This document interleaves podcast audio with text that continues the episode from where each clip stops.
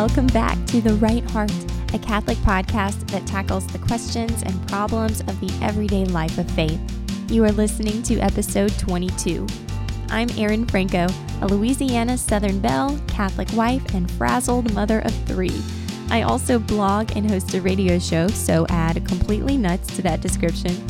I am here tonight because I have an amazing husband who makes this show possible because he puts our three beautiful children to bed all by his lonesome one night a week so I can come and do this very small, humble part of the new evangelization. So please say a prayer for him. Um, pray that God would reward him for all of his support and sacrifice. I would love to hear what inspires you, what challenges you, what encourages you in the show today.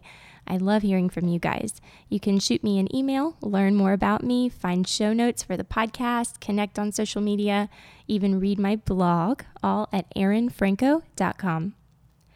My guest today is Lisa Hendey. You may have heard of her if you happen to have stumbled across a little site called CatholicMom.com or if you've read one of her books, or if you've seen her on TV or heard her podcast, she has said yes to many wonderful things, and the Lord has done a lot of great things with her. Lisa, welcome to the Right Heart. I am thrilled to talk to you tonight. Hi, Erin. I'm so grateful for the opportunity, and actually, I'm just so happy to talk to you in person. We've been email friends for quite some time, so it's great to be on your show. Oh, thanks, Lisa. Yeah, actually, I, I think I the first time I emailed you was back in 2010 or early 2011 maybe and I sent you a little email and said, "Can I write for you on catholicmom.com? Here's some of my articles and I think I'd be a good fit." And you said, "Absolutely." And you were so kind to this young mama blogger and I've been writing regularly for this site ever since and it's just been a great experience.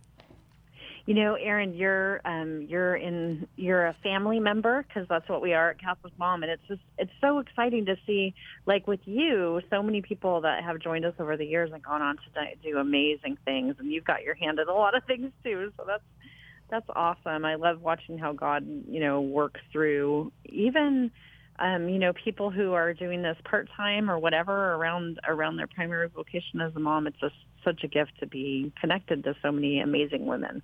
Oh, thanks, Lisa. It's so kind of you. All right, guys, I asked Lisa to come on the show because she just released. I think was it this year you released the the Chime Traveler series, Lisa. I think yeah, it was right. this this summer, um, the first two books came out at the end of July, and oh it's wow, been a whirlwind of uh, of excitement since then, and just so fun to see how the series is taking off and you know, such a blessing to share this new kind of writing for me. Yeah, they're so they're such cute books. They're called the Chime Traveler series. So C H I M E like a bell chiming. And they're super cute. They're for kids, and I'll have to get you to tell us kind of what your age ranges are and that kind of thing. But it's basically about these two Catholic children who, whenever the bells chime when they're in a church, they get sent off on these adventures and they meet a saint on each adventure and they learn different things about character and trusting God and faith. And it's absolutely adorable. And all I can say is my six year old little boy who liked nothing but Green Lantern and Spider Man books before these loved them. And it was so special to get to read something that was well written and good for his character and teaching him about his faith. And he liked it. So I was thrilled. I after I read them, the first one, I got in touch with um, the book, you know, your book people, Lisa, and I said I would love to have Lisa on and help share these books because they're awesome. So can you kind of tell us, uh, you know, who you're targeting, what age ranges you're targeting with the Chime Travelers, and maybe where you got the idea for them, and maybe your background of how you got started? Well, I'm targeting everyone. World domination with time, time traveling. But the, the target age range is actually, the, the official age range is 7 to 10. Um, the interesting thing with these books is that we have a lot of families that are doing them as read alouds with with younger mm-hmm. kids. So it's not unusual to hear kindergarteners that are yeah, that like are me. fellow Chime Travelers, and um, and then you know all the way up to like I've met some junior high kids that have actually read them too. So they're chapter books. Um, every book has about 20 chapters in it, and also includes, along with the story, some biographical information, like some reflection questions that families or teachers could use with the kids. So we're trying to make it a teaching tool, but we also want them to be really fun. And as for the genesis of the story, it actually um, kind of happened. I have a lot of nephews, and not surprisingly, um, many of them are named Patrick. That's a big name in our in our family, and also the name of one of the main characters in the book, the first saint that we mm-hmm. tackle. And so the story actually came from one day I was visiting. Um, you're from Louisiana. I have family down in Mississippi, and I was visiting one of my nephews down there. And we started just daydreaming about the story about little Patrick and that he would time travel and he would meet St. Patrick. And so that story kind of like stuck in the back of my head. And I was so blessed that um, on a on a conference that I was speaking at one time, I had a publisher, which is um, Franciscan Media, came to me to talk about book project ideas, and I shared with them this idea that kind of had been floating around in the back of my head, thinking, "Oh, there's no way, you know, they're not going to be interested in this." And little did I know that it would end up that they were very excited about the idea, and that they not not only wanted to do that one book, but a whole series of books. Um, and so the idea took off, and then it became, you know, go and and uh, really make up more of a story, and you know, fill in all the blanks. And we're really creating what I hope will be something very special for years to come. There really aren't a lot of books that I know of that I can't actually think of any that are this particular niche or niche, which is um, not only Christian but specifically Catholic children's chapter books and especially anything involving the saints. So I I love that you guys I love that you guys are filling this that for us because there's just not a lot out there. I mean, I've I know I've talked to my husband a lot about, you know, TV shows and movies and books and how the characters in these stories don't deal with their problems with their faith.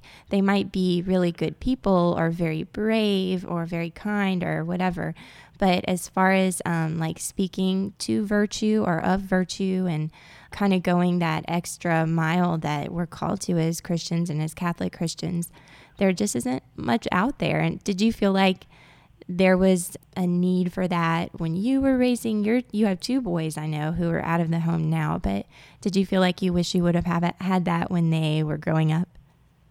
Oh, absolutely. And you know, I mean, my boys were voracious readers, and I I became very sad that you know when they were old enough that we stopped doing kind of bedtime read aloud stories because we did that for years and years. They actually put up with me reading to them long after they could actually read themselves. So you know, we did lots of series of books, and I remember how much my boys always loved.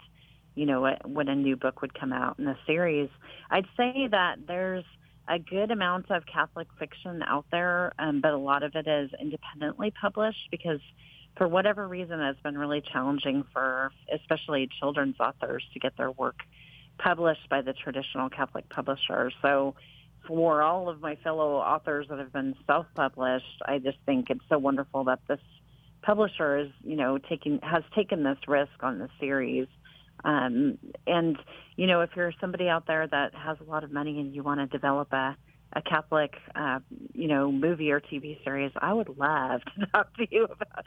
I'd love to make Chime Travelers into something even more than than the book project. But you know, um, we start with this, and and really, um, the the possibilities are just endless with what you can do with a well told story that also has at its heart just these really great core values, and the superheroes, the saints.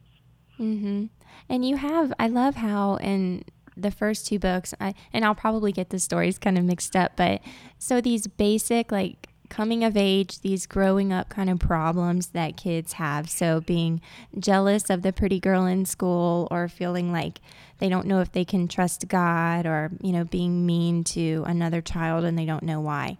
So, those are the kind of things that I think kids can ins- like very clearly and instantly relate to when they read the books and then dealing with it with the help of your Catholic faith and the example of the saints that they go on the adventures with, I just think is fabulous. It was really neat. Um, I was really excited to find the books and and again, they worked great as a read aloud because my almost six year old isn't quite uh, reading yet, and I was very so very um, excited that I was able to do that with him. Yeah, it was really. Um, it, I have to say about the the the issues that come up in the books.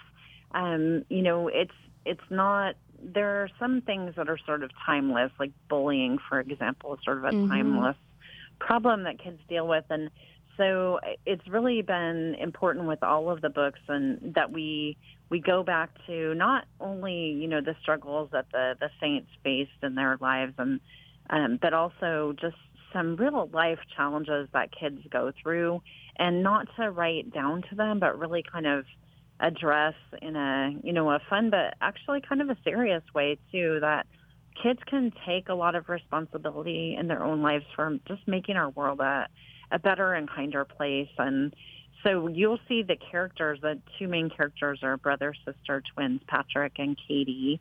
And um, you'll see them go through, you know, challenges that are, are not unusual for today's kids, but also come up with solutions on their own that might, you know, some people might think, well, that's a little bit too old for them. But I think if our kids are respected and given the tools that they need, that they can actually do quite a lot to serve the world around them.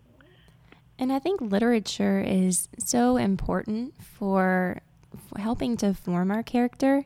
I know. Um, so this year, I was so blessed. I, I feel like I was blessed to stumble across um, fellow Catholic blogger Sarah Mackenzie's Read Aloud Revival.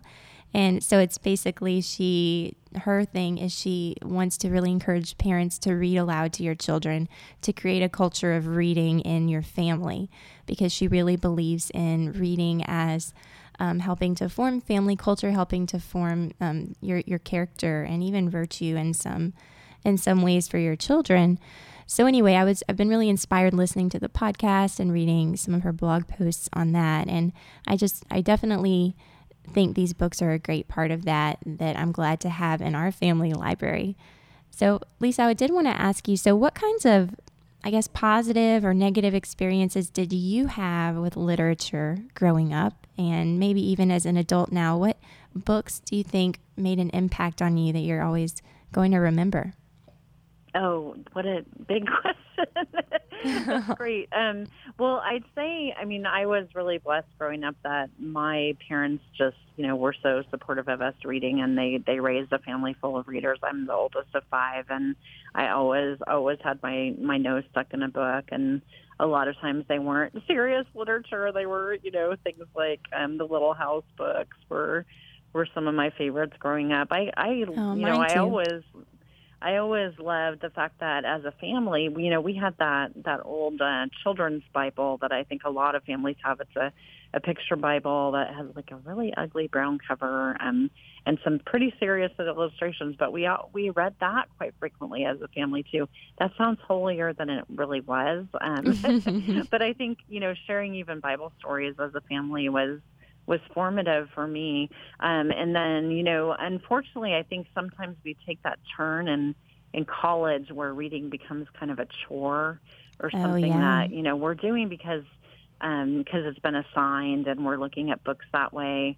And I'd say that luckily I survived that, and then again as kind of a grown up, um, that I learned again to really rediscover the joy of reading and curling up with a great book. And even in the very early days of CatholicMom.com, one of the first things that I did with the website was to create a book club. And I remember going, mm-hmm. you know, and finding a Catholic book at Barnes and Noble and then actually emailing the author after I had bought the book and, and saying, I'd really love to interview you for this little website that I have. And, you know, and, back then our book club was like once a month. It was me saying, this is what I'm reading this month and having, you know, some people read along. And, and, you know, over the years, learning from reading so much has just really formed my writing too. So I'm blessed that, you know, from, from a faith perspective that there's been a lot of nonfiction out there that's supported me in my faith journey too. I guess, and you know, speaking of nonfiction, I wanted to ask you, since I have you tonight, you it seems to me that you have a great love for the saints because I know at least the handbook for Catholic moms, which um, I read a couple of years ago, um, was wonderful to introduce me to some new saints I hadn't uh, known before, and then also I feel like a lot of your writing and other things that I've I've read from you have this, the lives of the saints in them. So is that something that's uh, special to you? Oh, it really is. Um, my second book is a book of saints for Catholic moms, which was a companion book to the handbook for Catholic moms. And that book, oh, mm-hmm. it was 52 chapters, so one chapter for every week of the year, so 52 amazing um, chapters on saints. And I'd say about half of those saints were new to me when I wrote that book. There were saints that I knew of, but that I'd really never had a big um, devotion to.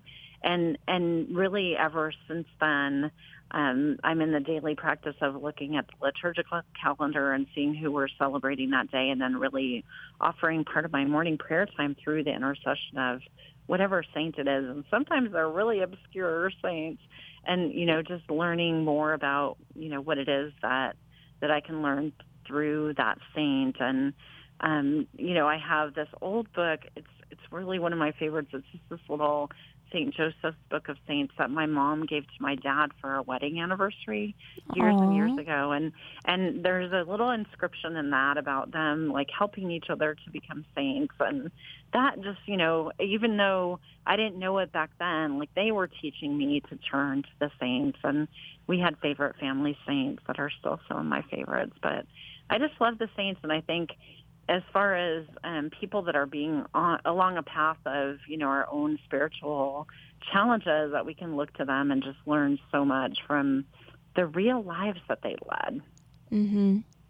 Yeah, I've always uh, thought that I guess, non Catholics who don't honor the saints or celebrate their lives, we're really missing out on a way to be encouraged and even be educated in how to live out our faith in our everyday lives. Not to mention perspective. I mean, it's so hard to you know, think about a saint who was sold into slavery as a child and then ran away and then ended up baptizing tons of people and becoming this amazing priest.